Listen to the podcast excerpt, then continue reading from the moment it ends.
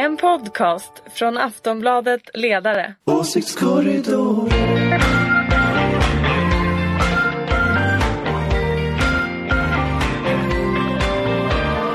Hej och välkomna till Åsiktskorridoren. Eh, Det är mitt i sommaren eh, men här råder arbetslinjen. En av dem vi har att tacka för arbetslinjen är Ulrika Schenström, moderat. Yes! Välkommen hit. Äntligen! Mm. Vi har även med oss Anders Lindberg och Dan. Svedin från Aftonbladets ledarredaktion. Bidragslinjen. Bidragslinjen, välkomna Mm. ni också. Se vad ni kan bidra med. Eh, och jag heter Det här var Anna. ju otroligt vitsig Ja, det slog till Det här. var ju riktigt genomtänkt. Bara, Tills du avbröt mig! Mm. Eh, sa jag att jag hette Anna Andersson? Det gör jag i alla fall. Mm. Mm. Eh, det här är ju lite stilla veckan i politiken. Midsommar har passerat, terminen är slut och nästa vecka är det Almedal. Eh, som vi återkommer till. Men vi har, eh, vi ska prata om lite grejer har vi i alla fall. Och jag ska säga så här, vi, vi, ska inte tramsa jättemycket. Förra veckan var det en, en lyssnare som mycket vänligt påpekade att vi tramsade bort 10 minuter i slutet. Han hade helt rätt. Ja. Vi ska inte hålla på så, vi ska skärpa oss. Tack för vänligt påpekande. Eh, vi tar till oss och skärper oss. Eh, ja, ja. Behöver inte rädd ut Ulrika. Nej, jag börjar sjunga Ja, den här, du vet den här reklamen på på- tv, den här förlåt om fötterna. Så vet jag, men jag hatar den här reklamen. Va? Jaha. Förlåt, förlåt. Att Du man har varit o- att man har varit oschysst med sina, mot sina Hälförhårdnader. fötter. Ja, Fotsvamp. kan du inte den? Nu, nu Har du spårar inte hört den hitten?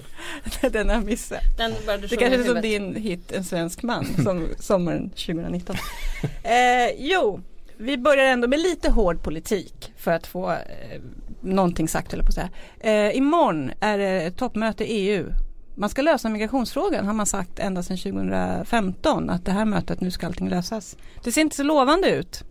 De hade ett extrainsatt möte i söndags. Eh, det bojkottades av Visegrad-gruppen, fyra länder. Eh, det är en massa nya regeringar runt om i Europa, Italien, Österrike som har en ny syn på migration. Vad kommer att hända imorgon, Anders? Det kommer gå till skogen. Eh, kan man sammanfatta? Självklart. Nej men det, det finns eller så här, det beror på vad man menar. Alltså den grundläggande idén som EU-kommissionen hade var ju att man ska fördela flyktingar runt om i Europa. Att flyktingar ska kunna komma till ett land och sen fördelas runt i Också i länder som Visegradgruppen och Ungern och Tjeckien och Polen och så. Det vill ju inte de här länderna. Så att, så att liksom hela grunden för en gemensam asylpolitik i EU är liksom, den finns inte. Så att, så att om man tittar på det här utkastet då som finns till slutsatser så handlar det ju om Dels så handlar det ju om att ha hårdare gränskontroller Men sen så finns ju den här idén som bubblar omkring då om, man ska ha så här läger utanför EU som folk ska då komma Mm. det är till. idé man eh, Och det, det, det är det som för upp hela tiden. men- Och jag har svårt att säga att det heller skulle bli någon verklighet för de här länderna vill ju inte det. Eh, Om vi ger dem jätte, jätte, jättemycket pengar. Ja, man ska ju aldrig säga aldrig i den här debatten men, men, men det, det är lite knäppt att liksom, vi har en jättedebatt om att Donald Trump särar på familjer och sen har vi en politik Mm. själva här som ju särar på familjer Mm, hög har, hade jag sista Så fråga, hamnar vi där Trump är nu? Var min sista fråga. Att vi sätter barn i burar det har jag svårt att tro. Eh, Men, men som sagt eh, det, blir ju, det finns ju ett problem tycker jag när när de här flyktingbåtarna nu som då har räddat flyktingar som har eh, lidit sjönöd nu inte släpps in i ett antal eh, europeiska länder. Därför då, då blir ju på något sätt hela grunden för, för möjligheten att söka asyl överhuvudtaget försvinner ju. Och, och ska man då dumpa folk i Afrika som ju verkar vara en lösning från Italien och andra länder. Det är klart att då har, då kan man säga, då har vi ingen asylrätt längre. Då har vi fästning i Europa. Den här migrationsfrågan hemsöker ju mm, alla stora länder i Europa. Mm.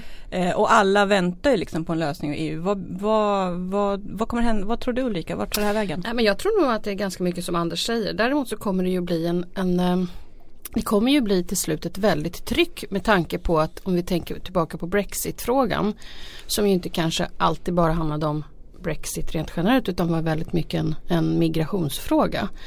Så det är klart att trycket kommer ju öka på de här länderna att komma överens. Sen frågan ifall de kommer att komma överens i, i, imorgon det tror jag nog som Anders Och den här frågan om, om, kvoter verkar helt Men det körd. kommer ju att leverera en sån här ifrågasättande om man inte kan komma överens om de här frågorna. Vad ska vi då ha Mm. EU till? Och då är jag rädd för att det bygger på den här som jag har varit orolig för väldigt länge. En så kallad Swexit-debatt. Ja, alltså sen är också kvoter är ju nationella frågor ytterst vilket ju innebär att det, du kommer ju inte att kunna övertyga Viktor Orban som ju liksom Nej, en fullfjädrad högerextremist. du kommer inte kunna övertyga honom om Nej. det utan Det finns ju en lösning på detta som, som EU har använt förut när folk inte varit överens och det är det här som kallas för enhanced cooperation, ett, ett närmare samarbete mellan vissa länder. Så, så, en variant på temat vore ju att man, man bestämde ett antal länder i Europa som får, som kommer överens om att vi vill ha en gemensam flyktingpolitik. Eh, så kan vi kanske dumpa Visegradgruppen då och kanske Italien eller något, något annat land. Och sen konstaterar vi att vi, vi, inkomster och utgifter hänger ihop i den här gruppen. Eh, och då blir ju också diskussionen hur EUs budget ska se ut ifall man bildar ett sådant sam samarbete. Och då kan ju jag tänka mig till exempel att jag kan ju tänka mig att villkora att eh, man överhuvudtaget ska ge EU-stöd till Ungern eller Polen med att de är med i ett sådant samarbete. Och, mm. och vilket ju också skulle lösa mycket för oss eftersom de är de två största bidragstagarna från EU.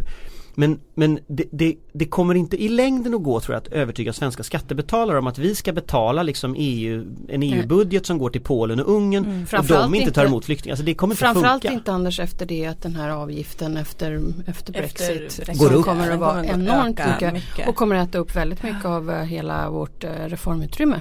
Nästa år, förlåt Daniel. Nej, men det intressanta här tycker jag, eller en del i det här är ju det, att Italien helt plötsligt byter fot. Alltså mm. Alltså de har genom Som har onekligen en väldigt, väldigt lång yttre gräns. Ja precis, det är ju Grekland och eh, Italien och Spanien någon som har tagit emot alla migranter ifrån um, Afrika och uh, Mellanöstern. Uh, och sen plötsligt 2015 så fanns det ju liksom en uppfattning i Europa om att vi kan inte ha en ordning Eh, där det är de länderna som tar allting. Allt ansvar. Vi måste göra på något sätt och det fanns liksom en förståelse för det. Och sen havererade allt det där. Och nu har vi liksom en politisk eh, eh, en regim då i Italien som inte tänker vara med på det här överhuvudtaget längre.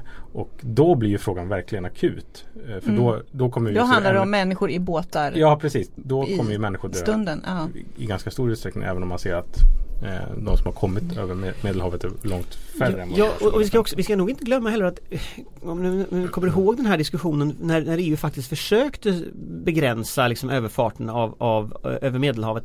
Det slutade ju med att det kom upp bilder på drunknade barn på stränder i, i, i, i Turkiet. Och, och, då insåg man ju att europeiska väljare var ju inte för det här. Det fanns ju liksom ingen acceptans i Europa för att detta hände och det blev en enorm motreaktion. Så att och, och, titta på Trump nu, alltså den här reaktionen Alla jag har sagt, han, han vann ett val på hårdare migrationspolitik och sen när, det, när väljarna får se vad, som, vad det faktiskt betyder Ja då, då, då brakar alltihopa ihop så att jag, jag, jag tror att Alltså europeiska ledare leker lite med elden här också för att, för att skulle de på riktigt säga att nu räddar vi ingen i Östersjön för det är ju det som blir konsekvensen. Eller i Medelhavet. I Medelhavet, förlåt. Mm. Då kommer ju folk att drunkna i Medelhavet. Mm. Så är det. Och då kommer ja det gör de ju redan. Och, och, ja men i ännu högre mm. utsträckning. Eh, och då är ju liksom frågan, är det verkligen det Europa som, som de som är för Europa är för. Mm. Så att det blir ju liksom, mm. det, blir både det, det, en splittring från båda håll. Liksom. Val i Europaparlamentet nästa år, kommer ja. den här frågan eh, slå igenom tror ni?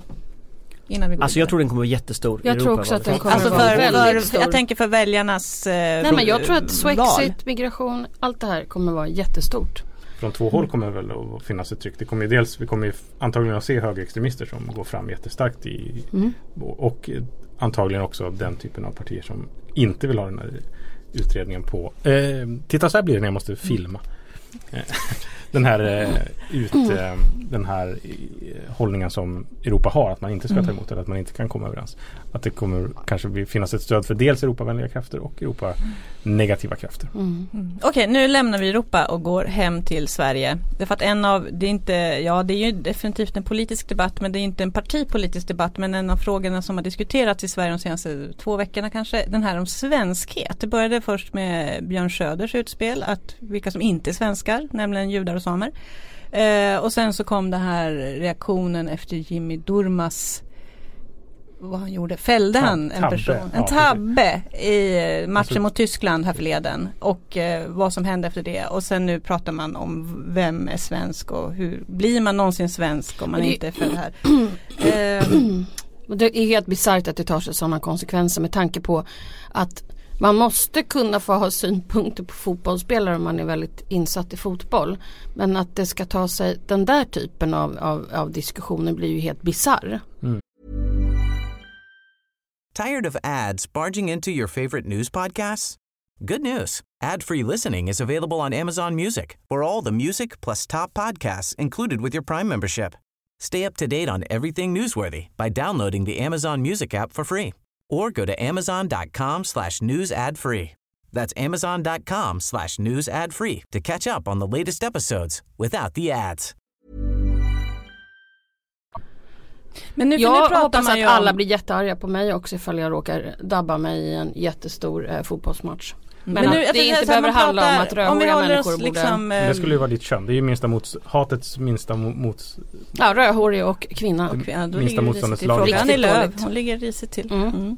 Eh, nej men det jag skulle säga var att, eh, att nu pratar man liksom om eh, nationen, i viss mån etnicitet. Finns det, finns det några goda skäl att föra in det här i den politiska debatten som ni ser? Nej, Nej. jag tycker det här är en, en jättekonstig debatt. Alltså Därför att svenskhet, det här är ju liksom Sverigedemokraternas, det har de försökt med i 20 år att få en debatt om vem som egentligen hör hemma här och vem som inte hör hemma här baserat på etnicitet. Som ju också är en kod baserat på utseende, baserat på religion, baserat på en massa andra sådana här faktorer då. Och, och jag såg Ivar Arpi som är ledarskribent på Svenska Dagbladet, han var ju ute och så gra- graderade det här liksom, han hittade på ett nytt begrepp då som för här, någon slags nästan-svenskar som skulle vara svenskländare då. Och Mm, han gjorde en analogi till Finland där va? Ja och, Mm. och, och den, den håller i sak inte men, men den är också intressant för han delade in svenskheten i tre delar Vilket också Sverigedemokraterna historiskt också gör för det är en del av deras principprogram att dela in svenskheten i de här olika komponenterna Och, och, och då blir det så att säga Då, då blir så att säga svenskheten graderad eh, d- där den, det finns en slags elitsvenskhet då som är någon slags etnisk svenskar som bor i Sverige och pratar svenska och följer svenska traditioner och sen så blir det en fallande skala då eh, ner, ner från den punkten den där typen av diskussioner har vi inte haft sedan liksom Rasbiologiska institutet. Och, och att, att det där förs in på något sätt i svensk debatt nu, och det var ju Björn Söder som började här. Det, det tror jag är liksom det, det är så otroligt skadligt. Eh, och jag menar, jag lyssnar på så här judiska vänner som behöver sitta och förklara att de är svenskar. Jag mår liksom bisarrt. fysiskt illa Ja. av att höra liksom hö- Höra det, detta att Ja, det är diskuteras hemskt. liksom. det, är så, det är så vidrigt att en sån här diskussion Vad, vad är det, vad är det under, vilket problem är det man vill lösa genom de här Jag tror inte man vill lösa något problem efter? alls. Om- jag alltså, tror om att man är ute försöker- efter det som Sverigedemokraterna varit ute hela tiden, nämligen att sära på vi och dem. Och, och Sverigedemokraternas ideologi bygger på att det, det finns ett vi.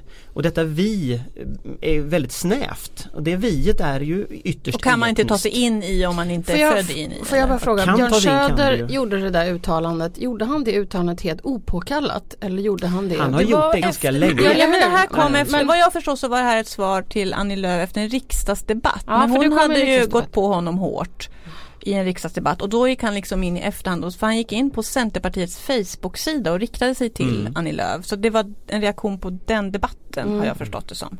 Ja, nej, men så är det. Och, Mm. och, och, och, men, men man ska komma ihåg att den här diskussionen går tillbaka på ett par års gamla uttalanden. Niklas Orrenius skrev ju om det här. Det. Eh, om den, den leende, 2014 leende nationalisten eller något tror jag den hette, den här artikeln. Sydsvenskan, Nå, något sånt hette den. Eh, där han då gjorde just den här distinktionen. Och grejen är att det här är Sverigedemokraternas principprogram. Detta är inte någon ensam galning så att säga. Utan, utan det här är den principiella indelning Sverigedemokraterna gör.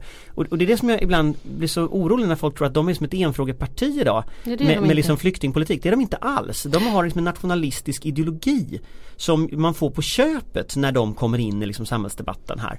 Ehm, och det här med att Svenska Dagbladets ledarsida är ute liksom, och nu är inte de alls lika långt liksom gångna i den där diskussionen men att man överhuvudtaget känner ett behov av att dela upp ja. ja, för det jag tänkte säga, att man kan inte bort, man kan inte förneka att, att många har nappat på diskussionen. Nej. Ehm. det här är väl liksom fortsättningen på det svenska värderingar som vi, ute, som vi höll på med för ett eller två år Två, års, två, tre år sedan. Eh, När var det det var så mycket flaggor i Almedalen? ja, precis. Var det två år sedan tror jag? Och sen är det liksom något konstigt också med hur, hur de här bemöts då. Att plötsligt så Många svarar ju så här, jo men det är klart att man är svensk om man har medborgarskap. Eh, att det är liksom Det pågår en diskussion som man från vänster också ger upp helt enkelt. För att så här, svenskhet existerar inte eller så är alla svenskar. Att den mest svenska värderingen av allting är att tro att alla egentligen är svenskar. Det är som folkpartist. Ja, Nej men jag tror att alla är socialdemokrater. Jag tror Ja. det, är själva, det är väl samma liksom den totala normen. Jag är normen så alla är som jag. Alltså, Men hur, hur ska, för, sagt, för debatten har blivit stor men man kan ju inte säga att det har blivit en stor partipolitisk debatt. Det får man ju säga, de andra partierna har ju inte nappat på det. Hur ska de förhålla sig till det? Om de nu inte tycker att det här är relevant, det som SD Fast vill. jag tror de tycker att det, jag tror att, jag, jag tror att det väcker en massa frågor som vi inte har funderat på i Sverige sedan, sedan 30-talet, 40-talet. För då liksom på något sätt försvann den här diskussionen. Och, och det gör att vi har inte argumenten klara för oss. Vi kan liksom inte argumentera längre för vi har glömt hur man gör. Det här liksom, Ja. Den liberala demokratin var så självklar så att vi har liksom trott att alla Fast som sen är medborgare de är, de är Men sen är det de väl också så att de flesta partier kanske tycker att det är en ganska obehaglig diskussion.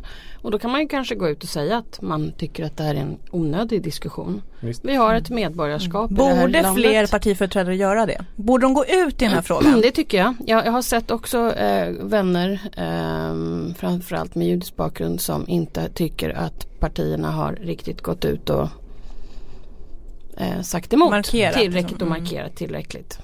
Elisabeth Åsbrink skrev ju DN idag om, liksom, om det är jorden eller blodet som eh, avgör vilket liksom, vad man är. Det amerikanska eller den franska modellen av medborgarskap. Och att vi liksom inte har någon riktig, i, som invandrarland så har vi inte haft någon diskussion om eh, vilken sorts eh, ja, vad, vad är svenskhet när vi blev ett invandrarland? Och vi tidigare haft en princip om att den som bor här eh, är svensk eh, för att man är, har bott här länge. Eh, Men- så det är ju massa sådana saker som ställs på ända nu. eh, När den här, för att det finns ju inga jättebra svar på det tycker jag. Det är klart att jag, jag tycker så här att man gör sig onödigt dum om man tror att eh, svenskhet bara är medborgarskap. Det är klart att om jag flyttar till Storbritannien och säger upp mitt svenska medborgarskap så finns det en massa saker eh, som jag bär på som är liksom, sven- svenskhet. Liksom. Men, men hur, hur omformulerar, man, omformulerar man det eh, så att det blir eh, inkluderande? Men, och, men det tycker inte jag helt uppstår inte krocken också för att även om det finns liksom ett svenskt kulturarv och någon slags svenskhet så liksom, vad, vad har det för politisk relevans? Det är väl Nej, det som exakt. blir problemet här. Exakt. Nej men det, det, är det som är, apropå Ivar Arpis då, försöket att lansera svenskländare. Vilket problem är det han tror att han ska lösa? Mm. Kommer Björn Söder vara mindre intresserad av att kategorisera människor om man liksom eh, hittar på kategorin på Då, det. precis. Och när man vet att liksom i tangentens riktning för Sverigedemokraterna ligger också det här kravet om återvandring. Alltså det man, Mm. om man liksom börjar kategorisera så är det väldigt lätt att se vilka svenskländerna ska återvandra. Men sen är det väl också det att det finns ju Det här är verkligen 1900-talets Europa för att, för att det här var verkligen en av de diskussionerna som fördes och senast på 90-talet på Balkan så var ju liksom just distinktionerna Det började ju med en kulturell diskussion, en intellektuell diskussion bland, Mm. bland liksom intellektuella Det slutade inte så bra liksom på Det gick grund av inte så bra, nej. Det gick inte så bra Mm. men, men någonstans så finns det ju i nationalismen så finns ju hela tiden den här inneboende på något sätt centrifugalkraften ut i avgrunden liksom. Och det, jag, det, jag blir, det jag tror att många blir oroliga för, liksom just minoriteterna är de som reagerar först, det är liksom judarna som reagerar först på något sätt. Det är ju att, att, att vi har sett det förut. Vart leder det liksom? Mm. Och det är där den politiska betydelsen tycker jag blir liksom viktig. Men så, så ni tycker alltså att eh, alla partiledare borde ändå kliva ut i den här debatten, alltså för att ta avstånd, men åtminstone vidgå debatt, för att det är en annan sak, alltså jag ibland får tror man att det är ganska att de, viktigt eh, därför att jag tror att eh, ja, ja, om du hänvisar till 30-talet så känns det ganska obehagligt. Eh, vilket gör att då måste typ alla ta ett ansvar och lära av historien så att säga. Då kanske det är viktigt att göra de typerna av markeringar nu och inte sen i efterhand. mm. Visst. Sen pågår ju liksom striden om nationsbegreppet och liksom vilka som ska bo här ändå liksom hela tiden i, i mötet mellan olika människor. Eh, Sverigedemokraterna gör politik av det. Eh, oftast har vi ju löst det själva. Att säga, ja men du är med i fotbollsföreningen och du jobbar här och dina barn går i samma skola. Vi är svenskar. Det har inte behövts några eh, svenskländare eller någon liksom politik som eh, mer tydligt än medborgarskapet eh, avgör det där. Är de här frågorna, kommer de ligga, så, förlåt. Om, om så Sverigedemokraterna har kört det här och dessutom eh, faktiskt går upp i opinionen så är det ju uppenbarligen så att om det är deras retorik eller om det är innehållet i det hela så är det uppenbarligen så att folk undrar. Eller hur? Folk vill ha svar på det här menar du? Ja, men därför måste ju också de andra partierna då ta ansvar för att säga vad de tycker i det här, att markera. Eftersom folk uppenbarligen undrar. Än har väl inte liksom Åkesson och gänget eh, riktigt eh, dansat med i det där.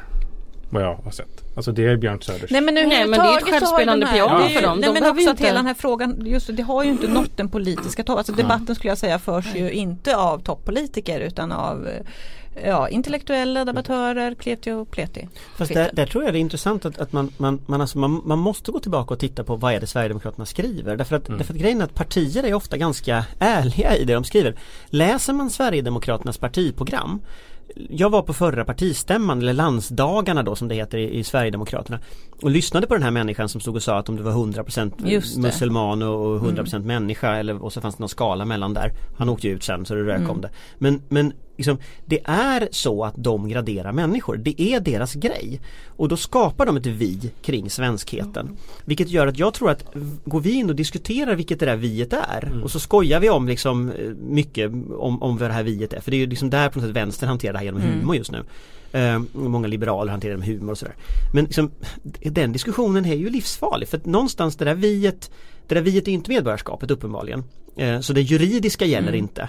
Så det gäller ju något, det är något annat Det är något de är ute och far Mm. efter. Är det språket de är ute och far efter? Är Det liksom det hudfärgen, religionen? Mm. Eh, är, är det lutheraner du måste vara? Eller kan du vara assyrier också och, kri- och eh, assyrisk-syrianska kyrkan? Eller alltså kan du vara muslim? Kan, kan, är, ramadan en svensk högtid? Alltså, Mm. du, du kommer till alla de där sakerna och, och till slut så tror jag vi kommer att ha politiker som står och säger Vi kan inte ha bönutrop därför att det inte är Sverige Som får Har de inte redan sagt Jo men jag tänker utanför Sverigedemokraterna så Ja, är det inte det ja. de säger som motiv. De håller på så här, det är ljudnivåer och sånt där. Så att det är ett jättesluttande plan på något sätt. Och historiskt så tycker jag att vårat sätt att hantera svenskheten har varit ganska bra. Det vill säga om du kommer hit och bor här Ja då är du svensk liksom. Vi, vi, vi bryr oss inte så mycket om det där liksom. Vi funderar inte så mycket på det. Men börjar du fundera på det Alltså Jag är rädd för vad det blir. Ja, jag är rädd för vad det blir för svar på den där Mm. frågan. Faktiskt. Är, är, är de här för att stanna de här frågorna? Hur länge kommer Jo vi? men så kommer det vara men någon måste ju också sätta ner foten och vara lite markerande istället för att bara de eh, måste ut, utveckla svar runt dem helt enkelt. Ja de det andra. tycker jag. Mm. Ehm, Så man ska inte att ignorera diskussionen? Liksom, Jag tror att utan- man ska ignorera någon Mm. diskussion. Vi har Sverigedemokraterna här därför att vi har ignorerat dem. Fast jag tror ju att grunden är, även om Daniel tycker att man är dum när man säger det, så alltså jag, jag, jag, jag tycker grunden är medborgarskapet. Alltså grunden är juridiken. Det måste finnas ett sätt att bestämma juridiskt vem som har vilka rättigheter. Och då finns det på något sätt Då finns det liksom en grundnivå i det och det är medborgarskapet. Är du svensk medborgare så har du liksom tillgång till välfärdsstaten, du har tillgång till de rättigheter du har under våra lagar, du har tillgång att bo här, du har liksom alla de rättigheter du får i medborgarskapet. Det är ändå grundbulten. Börjar man laborera med att människor som är medborgare i Sverige inte är svenskar, då har man korsat den livsfarliga gränsen. Eh, sen det här med liksom om, om jag, om jag flyttar till London fortfarande är svensk, det är klart jag är. Men det är liksom en annan fråga, det är nog mera liksom Det är inte politisk fråga. Nja, och sen har jag ju också, jag är ju europe, så jag har ju europeiska rättigheter i alla fall innan Storbritannien En länge. Svensk, iväg, hallänning, liksom. europé. Nej men så att, och det, jag har ju andra identiteter också. För det är också en av poängerna här. Svenskheten blir den enda identiteten. Jag är ju också europe, jag är ju som göteborgare, jag är Det, massa det är andra det som är saker. högerns problem, att de bara tillåter en identitet och att liksom svenskheten är en etniskt eh, definierad gemenskap där eh, att alla som bor här bara kan vara 100% svensk eller 0% svensk. Att det finns liksom inga, digitalt. inga utrymmen Mm. för något annat. Eh, och så tror inte jag att det är. Eh, däremot så tror jag att eh, för väldigt många människor så är liksom svenskhet inte bara liksom juridik utan det är andra saker också. Mm. Ja, fast det är just det där, åh, vilken, vilken plats har det här i ett politiskt Nej, samtal? absolut liksom. inget Det alls. Alltså, ja. Men jag Mm. tror att man gör sig dum inför de väljarna. Eh, Eller liksom Om att man man inte Om man inte vidgår att det är en något, fråga. Precis, det finns Bara säga så ja men det finns Det finns något svenskt men Ja, det men har man inget måste att ju ha göra svar på alla frågor Precis, som ställs. men det har inget att göra i en liksom, politisk diskussion. Det har Nej. inget att göra om du ska få stanna här eller om du är liksom en an- Nej. Mm. första klassens medborgare eller inte. Liksom. Eh, Men någon, någon har ju lyckats få oss att sitta och prata om det här nu i Exakt. 20 Ja, minuter. ja, och vi ska gå vidare.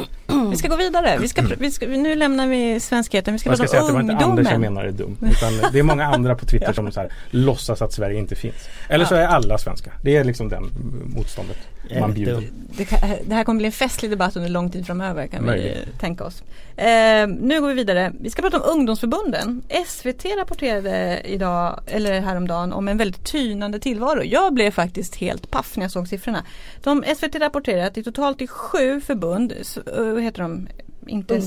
Ungsvenskarna finns inte med därför att de har inte sökt bidrag från Myndigheten för ungdoms och civilsamhällsfrågor som har koll på den här statistiken. Det är Totalt- SDs ungdomsförbund som heter så. SD, ja, precis, de heter Ungs. Ja, det är de enda som heter Undrar vem Ungsvenskarna. som finansierar dem? Men de hette Eh, SDU tidigare. Ja, ja De precis. De någon blev ju utkastade SDU va, ur Mm. partiet. Ja. Eh, hur som helst, i de här sju AFS. förbunden som återstår så finns det totalt 24 000 medlemmar.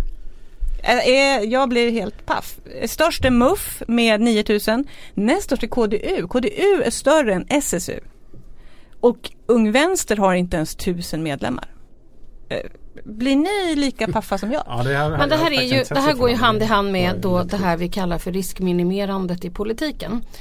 Eh, jag tror att upptagningsförmågan för partierna, alltså att unga engagerar sig och eh, oavsett om det är studentförbund eller ungdomsförbund så engagerar sig det för få och de för få är mest intresserade av att göra en karriär. De har tittat på Vita huset och de har De tittat kan på Vita huset utan till. Exakt och de Sitter har de kollat armén? på House of Cards och de tror att politik är någonting som politik inte är. Och så ska de bli då politiska karriärister istället för att vara människor som vill förändra och förbättra. För karriär kommer i alla fall till syvende och sist i ett parti eller i en, i en politisk verkstad. Och eh, jag tror att eh, det är därför vi har den, det politiska samtalet vi har. Att jag tror att det är för många som är för rädda för att bli av med jobbet och som jag alltid brukar säga. Men det att låter- vinna val handlar om att riskera saker och kanske våga förlora. Men det låter på dig som att det inte är någon förlust att ungdomsförbunden Jo jag tycker på. att det är en enorm förlust. Eh, Okej. därför att de lyckas ju inte engagera människor som vill förändra och förbättra. Det är inte så att de engagerar människor som är för en kamp mot någonting eller mot någonting eller för någonting. Utan man engagerar sig för att man vill göra en karriär. Och då hamnar vi i det här till slut i det här samtalet som den politiken är. Nämligen att ingen vågar säga någonting riktigt utan alla tiptoar, riskminimerar och har talepunkter. Det beror på att man är rädd för att förlora jobbet. Om man säger något som är utanför ramen. Och det här är ett större problem för det politiska samtalet och politiken i framtiden. Eh, ifall det är så att de här människorna, jag menar jag, jag, jag, såg en jädrigt intressant eh, inslag i SVT Norrköping, alltså Östgötanytt 2013, det var då det här började, jag började liksom fundera på det här. Så hade man gjort ett inslag om bygdens son Anders Borg, för att det var partistämma för Moderaterna i Norrköping då 2013. Så började börjar det liksom en intervju och så går man tillbaka i historien om varför Anders Borg hade engagerat sig i politiken. Sålde sprit på gatan tillsammans med Christian Gergils, var emot eh, Systembolaget för legalisering av narkotika, massa tokerier. Till och med återinförande av duellrätten. Ja, så här, duellrättens återinförande och sådana här Saknar saker. de där debatterna ändå. Eller hur? Man gör det, ändå var, ju- det. det, var ändå- det det var ändå väldigt roligt och så. Jag vill ändå påminna det svensk. Lyssna nu, nu kommer Ja. poängen. Sen zoomar man in till ungdomsförbundet, Moderaternas ungdomsförbund i Östergötland så här, lokalt och frågar Vad brinner du för? Och då svarar människorna För mig är det viktigaste att vi har en ordning i statsfinanserna. Att vi har en utbildning som leder till arbete. Gulle. Arbetslinjen måste gälla hela tiden och jag bara stod och skrek framför tvn och tänkte kan inte bara vara för Kan vi inte bara vara emot Systembolaget eller alltså någonting som ändå Stånga mig! Så här, Gör något! Exakt, stånga mig. Och där tror jag att vi har essensen av, av väldigt mycket av det här. Det är att de som är engagerade och kanske brinner för saker, de går inte till politiken. De engagerar sig någon annanstans i andra typer av eh, av föreningar och förbund och, och så. Ja, kanske får utlopp för att bli bostadsrättsföreningar. Radikala. Hänger ni med vad jag Ja. Ja, absolut. Och därför för- tror jag att detta är ett, ett, ett ganska stort problem. Fast- om man inte lyckas dra till sig människor.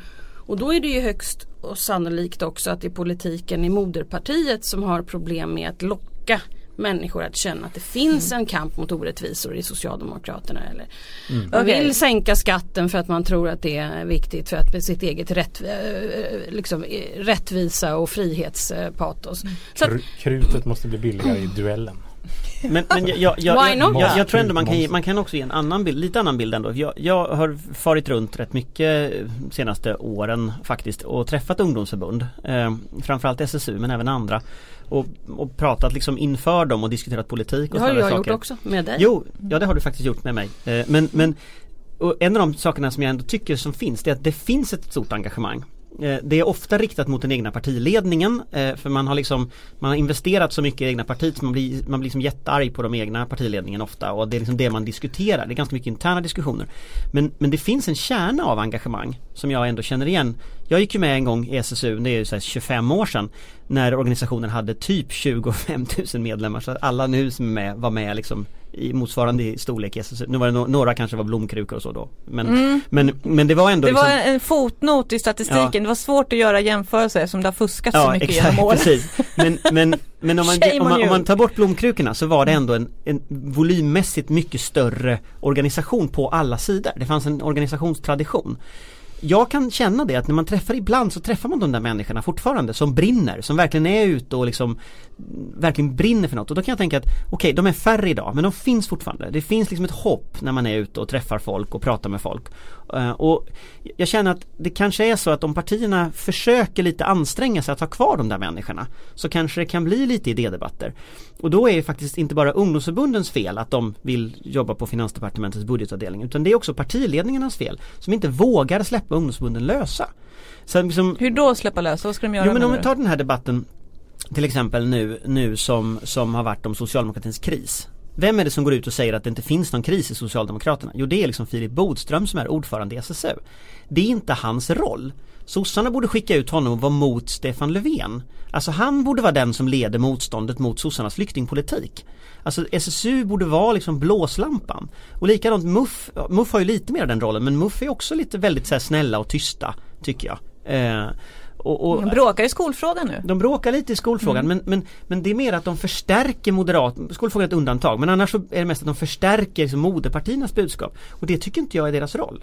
KDU hade men också en roll det- men det är ju Men, men, men är det för och det att... tycker jag det- partierna har ett ansvar tänkte, är det och moderpartierna som har tagit dem i hampan? bara vara precis som moderpartiet. Ja de försöker disciplinera Men, sina men du säger att de försöker vara men hur, finns det krav Jo, men från därför att jag moderpartierna att de ska vara Nej sådana? det tror jag inte finns uttalat men jag tror att man tror att om man är bäst i klassen och, och, och, lydig. bara lydig och tycker att det viktigaste är ordning i statsfinanserna så kommer man att få ett jobb kanske någonstans i regeringskansliet eller kanske kommer in på Fast är listan. inte det värsta att, de har, att det har varit precis så? Ja men det är ju också? precis så det funkar. politikens professionalisering. Ja ja ja, Då det borde är ju det är partierna gå in, då borde ju partierna gå in och säga till sina ungdomsförbund, nej men nu vill jag Men är om emot. de generationerna som leder nu Inte få jobb. har exakt samma bakgrund som de som engagerar sig nu. Det är ju det här. Det finns ju ingen som vågar ställa frågan. Fast Det är ingen som vågar opponera och säga herregud vad håller ni på med? Var är politiken? Vad håller ni på med? Varför säger ni inte emot att det finns två falanger i den här riksdagsgruppen som motarbetar varandra istället för att engagera sig rent politiskt? Varför säger ingenting? Ja men därför att de själva är ju precis samma generation. Du tänker på de här gamla striderna långt tillbaka nu eller? Nej, De är inte jag långt tillbaka, på, de de pågår väl i riksdagsgruppen. fullkomligt Ja, ja, nu. i Moderaternas ja, men jag tänkte på ungdomsförbundet. Nej jag Ja. tänker på, för att du vet när ungdomsförbunds äh, mygel tar sig in i riksdagsgrupper Mm. och partier. Fast Då är det ju jag, kört. Jag vill ändå lite, jag vill ändå säga att jag tror mer på det för att alltså så, Mer på sossa- vad då? S, SSU hade ju Ungdomsförbunden, S, jag. ungdomsförbunden SSU hade ju sina sådana konflikter 99 som var de stora konflikterna så att alla hatade varandra och folk hatar fortfarande varandra och så. Och alla sa det det där kommer att komma in i partiet. Eh, så.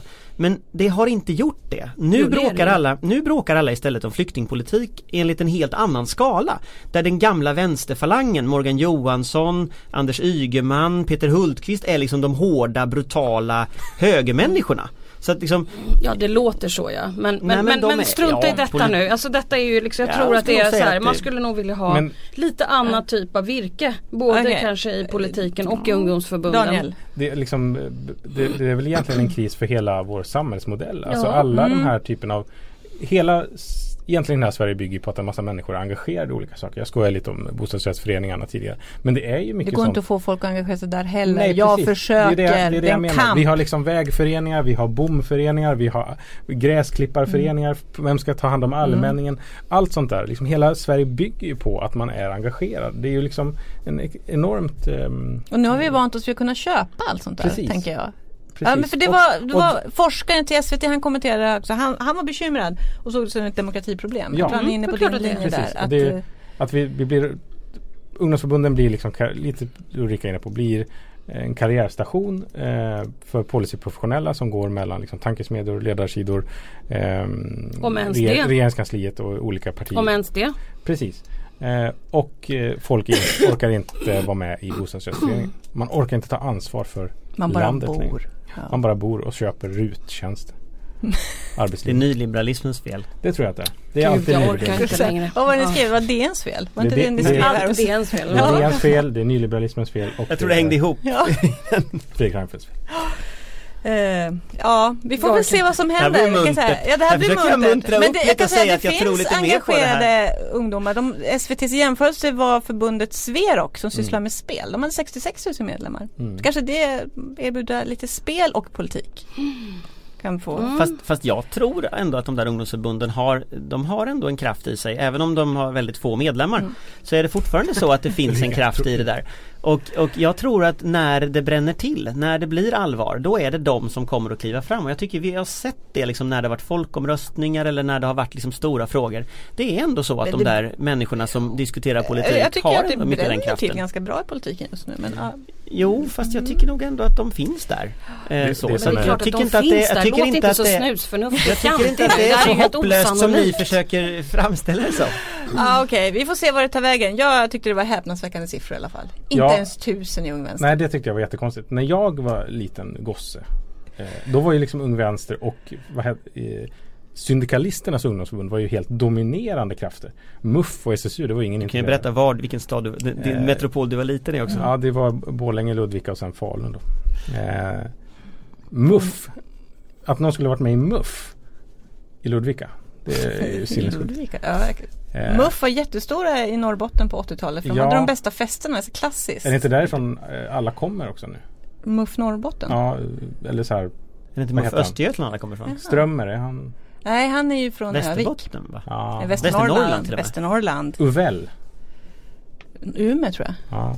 Det ligger i Västernor- Västerbotten, det Det är är jag rätt säker på. Västerbotten, det är inte Norrbotten. Hörrni, nu, nu, nu tror jag den här lyssnaren blir besviken. Ja, nu tappar vi tråden. Vi går vidare, alldeles- vidare, Vi vidare. pratar inte i munnen på dem. Nej det är sant, det gör vi inte. Vi pratar ganska fint. Vi ska prata, vi avrundar med lite Almedalen. På söndag är det dags. Ska ni dit allihop? Ja. Ja, Ja, vi pratade lite grann om det för förra veckan. Entusiasmen var dämpad skulle jag säga, utom hos Anders. Som gillar Almedalen. han gillar Almedalen Men jag har ju ändrat mig. Jag har ju skrivit en hel krönika om hur fantastiskt det är. Berätta varför jag har påverkat. Ja, det vet jag. Influencer. Du är en Jag influencer. kände bara att jag inte orkar vara negativ längre. Plus att jag kände att skulle det inte finnas, det var så jag satt och funderade. Så skulle alla vara upprörda över att det inte fanns och att det fanns någonting som ändå var väldigt unikt som Almedalsveckan. Så att jag har slutat vara negativ. Men då Okej. har vi ju Järvaveckan. Det har vi ju liksom ersatt med. Om, om liksom behovet skulle uppstå. Men det är inte samma sak. Lite samma sak. Nej, Fast man- vi behöver inte sova över, Men vi vi, som inte- bor i Stockholm. vi skulle prata Almedalsveckan nu. Ja. Ja, jag vet det. Men vad tycker du Almedalsveckan är? Att åka till Gotland eller att lyssna på briljanta politiska tal? Svara på det. Ja, fast jag tror inte jag skulle välja något av dem som du säger. Jag skulle nog säga att Att gå på möten. Du bor i Stockholm. Du kan gå på möten Ja, hela fast det är tiden. inte det det handlar om. Det handlar om att vara lite grann som på läger. Ja, och det är att, lite och att, och bortkopplad. att eh, vara bortkopplad från vardagen och att få träffa alla kompisar i alla olika partier.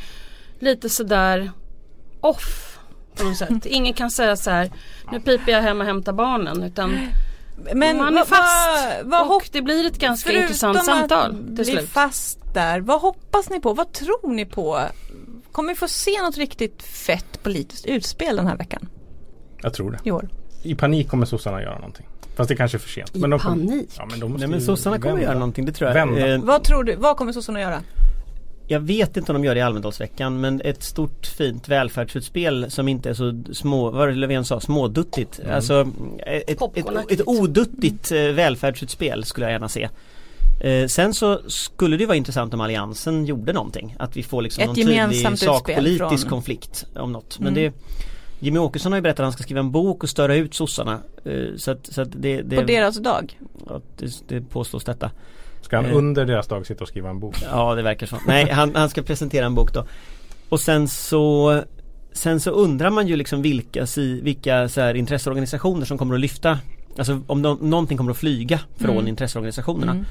Eh, det verkar väl som att både liksom Svenskt Näringsliv och LO är ju rätt aggressiva i liksom sin marknadsföring just nu och det är intressant för det är kanske Det är ju två organisationer som har rätt mycket resurser att ryka ihop. Och det vore ju, det är ju upp, uppfriskande Mm. om det skulle hända. Uppiggande. Ulrika, vad hoppas du på? Nej men jag hoppas att eh, några eller någon kliver fram och eh, vågar vara sig själv och tycka någonting som är relevant utan att eh, vara rädd. Något Och sakområde kanske- du hoppas extra mycket på? Ja men ja, jag skulle nog säga på sjukvårds och omsorgsområdet. Ehm, och faktiskt de som kanske bara så här orkar ehm, sluta eh, riskminimera och vara lite mer? Snacka lite som folk snackar och så att man folk fattar och inte håller på med riskminimering. Det hade varit skönt. Mm. Daniel? Nej men jag, som jag sa, jag tror att det kommer komma någonting eh, från Socialdemokraterna. Eh, och det är väl det jag hoppas på. Att, att det blir något liksom stort som något- dominerar debatten också. Eh, sen kommer det väl antagligen grävas fram eh, någon, några liksom nyheter och lite halvskandaler om vem som har åkt taxi hit och dit och sådär. Som man också får kommentera. Mm. Eh, men jag hoppas på ett, ett, eh, en game changer till Okej. utspel. Ja. Jag bad er också ta med liksom, historiskt, vad, vad är ert favoritutspel från Almedal, tidigare Almedalsveckor? Ja, det var ju kul när vi avskaffade fastighetsskatten. Det var ju Det var roligt. Det var väldigt rolig roligt dag. faktiskt. Det var kul. Ja. Så här i efterhand kanske inte var jättesmart men jag vet att S var väldigt upprörda och det var en väldigt rolig förmiddag. Vilket år var det här? 2006 i valrörelsen. Mm. Anders? Jag tycker den roligaste egentligen var, stod ju Moderaterna för 2002 när eh, Per Unkel tror jag det var gick ut och sa att de skulle ransonera partiledaren Bo Ja, Lundgren. han sa dessutom att han skulle gå, han var och badade. Han var och badade. Så de skulle Och Lillemor. Idling, Lillemor Idling på TT frågade så här ursäkta mig och sen tittade, jag stod där jag var pressekreterare, stod och höll i den där, jag skrev om det i den här krönikan. Så alla tabloider bara vänder sig mot mig och bara vilken strand! Och jag kände det här blir en bra vecka. Ja, det tyckte jag var väldigt roligt därför att det, det gjorde att, att, att, eh, att Bo Lundgren så att säga skrev den socialdemokratiska valstrategin 2002. Och den slutade sen med att han fick 15% och att sossarna fick eh, 15,2. Okej, och sossarna fick nästan 40 Och att MUF gick ut och, och krävde hans avgång. Ja, på valnatten. Ja, fast det var på Valnatten. Ja på valnatten, Det var ja efter ja, valet. ja efter valet, inte Eh, före. Nej, Två så- Inte men- men- Almedalsveckan. men- men Det Ja. inleddes verkligen av den Almedalsveckan därför att det, det slutade liksom med att det, det var då på något sätt som he, hela hans statsministerkandidatur bara sjönk ihop som en soufflé så det tyckte jag var Det var underhållande. en rolig dag i det Anders Lindbergs verkligen, det var liv. Det verkligen var en mycket rolig dag i sitt liv. Men jag minns också eh, debaclet om försvarsfrågorna 2007 när alliansregeringen, första Almedalsveckan med alliansregeringen. Det, Det kan jag jag, säga. det tyckte inte jag var så roligt Nej, det för var inte ett med att roligt. försvaret totalt havererade. Jo, jo, jag vet. Men jag kan säga att det var där Det det inleddes. Och frågan liv. var ju, om jag minns någonting från Almedalsveckan. An- Daniel, Eh, jag minns eh, Utspel är ju egentligen eh, Alliansens det här Sverige-programmet eller vad det kallades för. Eh, när man skulle bygga, Infrastruktur. bygga infrastruktur och bostäder. Det för tyckte jag var hundratals miljarder. Precis, det tyckte Ja. jag var superspännande och inte, liksom bra och riktig politik på riktigt. Reformer. Eh, Reform. men sen så det som jag tycker är roligast som jag bevittnat det är liksom Fredrik Reinfeldt. Jag kommer inte riktigt ihåg vilket år det var. Om det var 2011 kanske. Möjligen 12. Han var jättekonstig och pratade om att Aftonbladet Nej det måste varit 2011 för Aftonbladet hade då publicerat en uppföljare till Mm, som var Littorin-skandalen. 2010.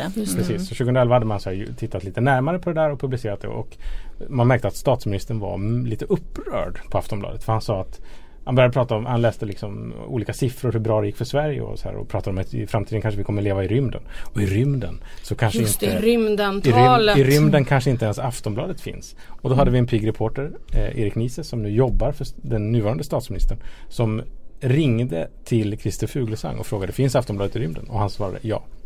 Så det var Och han hade väl Aftonbladet på en iPad? Eller, också i rymden? Faktiskt.se hade kunnat Stämmer inte. Ja precis. Nej, det. Tyckte jag var i alla fall Ja. väldigt ro- Det var min första Almedalen-år och det, det var kanske det roligaste. Jag stod jag storögd och Ja. eh, tog Så, in här, allt. så här är det. Så här är det. Almedalen. Hur länge till är Almedalsveckan politiskt relevant? Hur många år?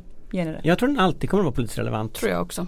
Jag tror den aldrig kommer att ta slut. Och, och, det, värsta är att den kommer att bli längre och längre och längre om man inte gör något. Så att den bästa idén tror jag vore om man kunde korta ner den till liksom Ja, jag tänkte en, en säga, vecka. som det ser ut nu så kommer det ju nästa år då bli sju dagar istället för åtta. Om vi tittar på de senaste eh, opinionsundersökningarna eftersom KD i Polls låg på 2,6 såg jag. Mm. Det var inget vidare.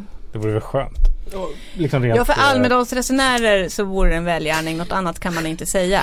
Eh, vi kampanjar mot partier Nej, för att slippa ha så förlåt, lång Kåre, vecka. Förlåt. Ja. Men ni förstår också vad Ja, vi ja, menar. ja. Men själva grejen med att man samlas informellt, man diskuterar politik, alla har möjlighet att träffas också. Vem som helst kan faktiskt gå dit och prata med vem som helst fortfarande. Det går fortfarande att gå fram till partiledare och prata med dem på stan och sådana saker. Så att, Gör det verkligen det? ja, det gör det. Eh, Om du bara ser normal ut Daniel så kommer det gå. om du, om du, precis. Act normal. Ja, jag, är, jag är skeptisk. får kamma dig. Jag är Nej men, Men Nej, men allvarligt, det gör det och, och de- den liksom typen av unik miljö som finns den, den tror jag man ska ändå vara rädd om. Verkligen. Ehm, det är sant. även om det är fler poliser Eh, och, ni ska spela in eh, Åsiktskorridoren i Almedalen nästa vecka. Torsdag klockan 14. I Ja. Aftonbladets tält. Ja. Ja. Ni som är där, kom gärna och titta och lyssna. Jag kommer inte vara där men någon kommer vara där och Jag är leda. programledare. Daniel programleder. och kommer det också blir- sändas i webb-tv. Oj, så många kanaler. Mm. Eh, Kommer vi filma med din telefon samtidigt? det tror jag inte. Det kommer Jo, inte det måste vi göra. Filma, Alla kanaler samtidigt. Ja, Ja. precis. och därmed, efter det så tar Åsiktskorridoren ett sommaruppehåll. Inte jättelångt, vi hoppas vara tillbaka ganska snabbt i augusti. För då är vi mitt inne i brinnande valrörelse. Det är faktiskt skitspännande. Yes. Och då ska vi sända och prata politik. Så ni kroknar där ute i stugorna, ska jag säga. Eh, men det blir roligt. Mm. Men vi säger tack för nu. Tack Ulrika Schenström, Anders Lindberg, Dan Svedin. Jag heter Anna Andersson. Ha en riktigt fin sommar. Ha det så bra. hej. hej! hej. hej.